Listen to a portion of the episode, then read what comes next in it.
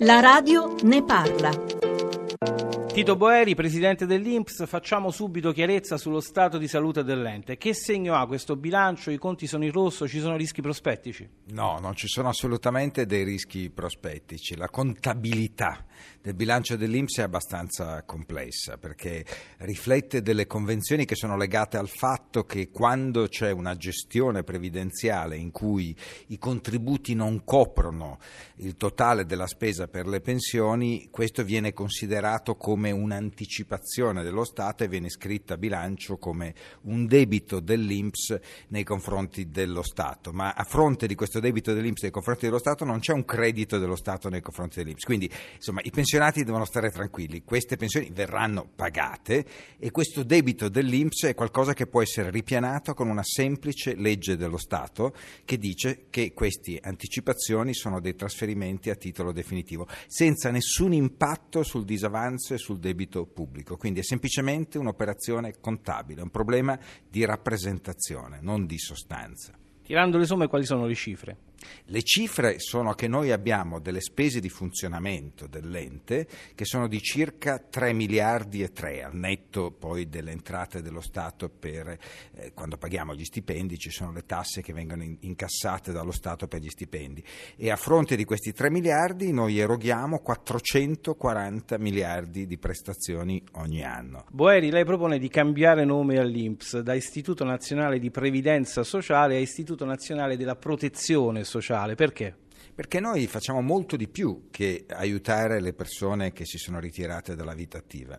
Noi aiutiamo le persone che lavorano, aiutiamo le persone prima che lavorino, aiutiamo le famiglie, addirittura in qualche modo ancora prima che siano nati, perché abbiamo il bonus mamma domani. Di 440 circa prestazioni che noi eroghiamo, solo 150 sono di natura strettamente previdenziale. Abbiamo più di 40 milioni di cittadini che in qualche modo chiedono a noi dei servizi. Quanto incide l'immigrazione sulle nuove frontiere della previdenza? L'immigrazione è fondamentale per pagare la protezione sociale in Italia. Di fronte al fatto che il calo demografico è ancora più accentuato di quelle che erano le previsioni demografiche di lungo periodo, noi abbiamo un bisogno assoluto di ampliare la base contributiva, abbiamo bisogno di più persone che paghino i contributi e gli immigrati sono coloro che in questi anni hanno dato un contributo fondamentale. Noi abbiamo stimato che se dovessimo chiudere le frontiere, come qualcuno chiede, noi avremmo da pagare un costo di circa 40 miliardi di euro euro da qui al 2040 per eh, pagare le prestazioni sociali eh, in Italia qualcuno ce li deve mettere questi soldi. Se non vogliamo che arrivino gli immigrati bisogna trovare queste risorse. Che futuro previdenziale deve attendersi una persona che è entrata da poco nel mercato del lavoro che faticosamente cerca di entrarci e quanto è urgente intervenire su questo fronte? Non è facile, noi da tempo denunciamo il problema, abbiamo messo eh, a disposizione di tutte delle proiezioni per la generazione 1980, quella che ha iniziato a lavorare con le nuove regole del sistema eh, contributivo. Eh, c'è un problema, chiaramente è importante entrare nel mercato del lavoro possibilmente con un contratto a tempo indeterminato, è importante eh, verificare che vengano versati tutti i contributi, perché nel sistema contributivo contano i contributi versati soprattutto all'inizio della carriera lavorativa.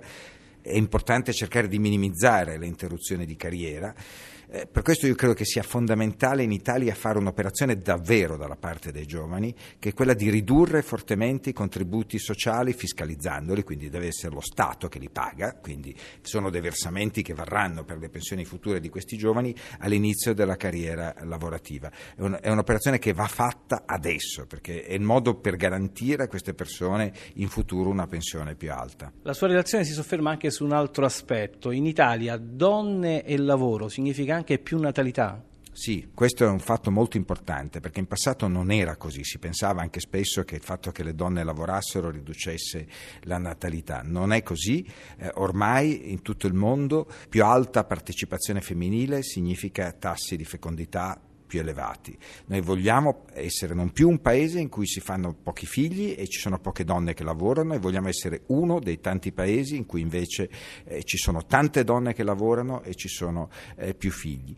Eh, e si può fare questo perché è un problema di costi della genitorialità. Non è un caso che in Italia le nascite siano crollate durante la recessione, noi abbiamo un problema macroscopico di condivisione delle responsabilità familiari. Tito Boeri, un'ultima considerazione sui dati dell'occupazione diffusi dall'Istat. Nel mese di maggio una battuta d'arresto, lei come la legge? Guardi, il tasso di disoccupazione giovanile è davvero a dei livelli insostenibili, drammatici per il nostro Paese, dovrebbe essere una grandezza di riferimento per tutti coloro che pensano alla politica economica in Italia. Io mi auguro che il confronto tra governo e sindacati sulla fase 2 guardi e abbia come riferimento questo tasso di disoccupazione giovanile. E poi bisogna ridisegnare il sistema di protezione sociale per aiutare le persone che hanno delle carriere mobili, aiutarli nel passaggio da un lavoro all'altro e questo si può fare con tanti strumenti come per esempio delle assicurazioni salariali e poi eh, aiutare quelli che non ce la fanno in questi passaggi e quindi bisognerebbe avere un paracadute, un reddito minimo garantito, qualcosa che in Italia ancora non c'è, il reddito di inserimento è un primo passo in quella direzione ma è ancora troppo parziale.